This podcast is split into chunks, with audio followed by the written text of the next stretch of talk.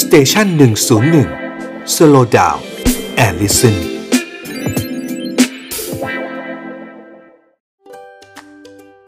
Young and Strong กับหมอต้นนายแพทย์กฤษดาซื่อรามพุทธขอความรู้เบื้องต้นเกี่ยวกับโรคหัวใจหน่อยครับ โรคหัวใจเป็นโรค NCD ที่เราคุยได้ยาวมากเลยนะครับ คุยได้ยาวมากเลย เวลาใส่บาตรเช้าไปอีกนะฮะ เพราะว่าโรคหัวใจเนี่ยมันมีอยู่หลายประเภทด้วยกัน เอาแบบที่เป็นที่เราเห็นบ่อยพบบ่อย เป็นมฤตยูตัวสำคัญนะครับนั่นคือโรคหลอดเลือดหัวใจก็แล้วกันนะครับโรคหลอดเลือดหัวใจนะครับเป็น NCD โรคหนึ่งที่เป็นผู้ร้ายสำคัญ โรคหลอดเลือดหัวใจ ปัญหาที่สำคัญของมันก็คือการตีบขึ้นมานะครับ นึกถึงภาพนะฮะท่านผู้ชม หลอดเลือดหัวใจที่เป็น artery หรือหลอดเลือดแดงของเราเนี่ย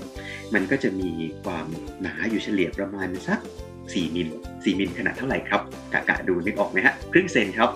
นะฮะครึ่งเซนนึกภาพดูนะฮะมันเหมือนกับตอนเด็กเคยขี่จักรยานไหมครับแล้วต้องซ่อมล้อจักรยานเองมันมีไส้ไก่เล็กๆไอ้ตัวไส้ไก่เนี่ยมันเท่ากับหลอดเลือด artery ของเราแค่นั้นเองเพราะฉะนั้นหลอดเลือดเราที่หนาครึ่งมิลเนี่ยครับไขมันไปอุดนานไหมครับอุดแป๊บเดียวอะครับ นะแป๊บเดียวมันก็ไปอุดจนตันได้แล้วนะครับเพราะฉะนั้นเขาถึงบอกว่าโรคหลอดเลือดหัวใจเป็นมฤตยูตัวสำคัญเลยของ NCD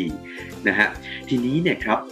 โรคหลอดเลือดหัวใจทำให้เกิดปัญหาก็คือทำให้เกิดกล้ามเนื้อหัวใจตายนะฮะหรือกล้ามเนื้อหัวใจขาดเลือดขึ้นมา ที่เราเห็นในหนังนะครับ ที่เจ็บอกกุมอกเจ็บอก เพราะว่า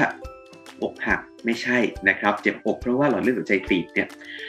มันจะทำให้เกิดภาวะที่เรียกว่ากล้ามเนื้อหัวใจขาดเลือดก่อนนะยังไม่ตายนะครับยังไม่ตาย ถ้าเราแก้ทันกล้ามเนื้อหัวใจขาดเลือดนี่มันจะ reverse มันคืนชีวิตได้พูดง่ายๆฟื้นคืนชีพได้นะฮะแต่ถ้าเมื่อไหร่ที่ทิ้งเอาไว้ประมาณเกินครึ่งชั่วโมงแล้วปล่อยให้เจ็บอกอยู่อย่างนั้นนะฮะนะครับเจ้าคุณก็ยังเจ็บอกอยู่นะพระยาเทครัวก็ยังเจ็บอกอยู่อย่างนั้นนะฮะคุณหลวงหรือว่าเมียน้อยไม่มาช่วยสักทีครึ่งชั่วโมงผ่านไป หลังจากนั้นกล้ามเนื้อหัวใจนี่ตายครับนะครับพอตายแล้วเนี่ยปัญหาก็คือว่าหัวใจนั้นจะเต้นผิดจังหวะไปจนถึงหยุดเต้นได้นะครับ ในหลายคนถึงฟื้นจากภาวะโรคหัวใจขึ้นมา แล้วก็กลายเป็นเจ้าหญิงหรือเจ้าชายนิทรา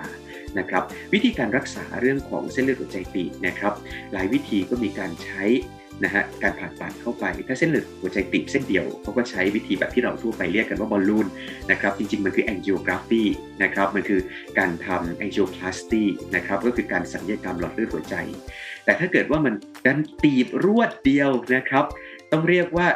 รุมร่วมใจกันตีบทั้งทีมเลยทีมหลอดเลือดหัวใจที่สำคัญมี 3 เส้นหลักนะครับเราจะไม่ต้องรู้ละเอียดหรอกครับว่ามันชื่ออะไรกันบ้าง ให้คุณหมอ CVT หรือว่าคุณหมอที่ผ่าตัดเปิดช่องอกท่านรู้ก็พอนะถ้ามันติด3เส้นเขาก็จะรักษาโดยวิธีที่หนักมือขึ้น นั่นก็คือการบายพาสเข้าไปนะครับแต่ทีนี้เชื่อว่าหลายท่านไม่อยากให้เราถึงป้ายนี้ว่าจะต้องไปนั่งเปิดอกให้คุณหมอดูกัน เจ็บนะฮะการผ่าตัด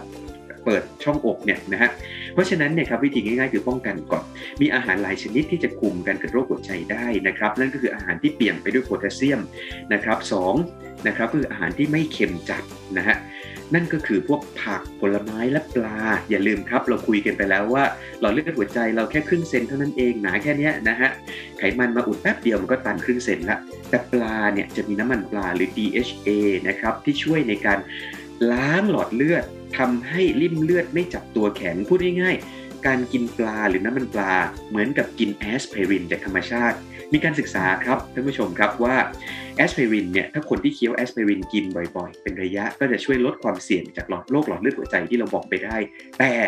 การศึกษาส่วนใหญ่มักไม่ค่อยได้บอกผลเสียครับ การเคี้ยวแอสไพรินหรือการกินแอสไพรินมีข้อเสียก็คือ มันทำให้ตกเลือดได้ทำให้เกิดแผลในกระเพาะทำให้เกิดเรื่องของมีเลือดออกหรือพูดง่ายๆ เลือดรั่วอยู่ในกระเพาะได้ ซึ่งผมเคยเจอมาแล้วครับ กับคนไข้นะฮะหลายคนที่มาเล่าให้ฟัง หลายคนโชคดีก็ผ่าตัดแก้ทันแต่หลายคนโชคร้าย ได้รับพิษจากแอสไพรินจนตกเลือดก็ทำให้เสียชีวิตได้ เพราะฉะนั้นเนี่ยครับการคุมเรื่องของโรคหัวใจมีหลายวิธีตั้งแต่ยาละลายริ่มเลือด ไปจนถึงเรื่องของการกิน การออกกำลังกายนะฮะอันหลายท่านทราบดีและเพราะฉะนั้นเนี่ยสิ่งที่เอามาเล่าก็คือสิ่งที่หลาย ๆ ท่านนะครับบางทีเนี่ยมันอยู่ระหว่างบรรทัด แต่ว่าถ้าเราจัดได้มันจะช่วยเรื่องหัวใจเราได้ดีมากครับ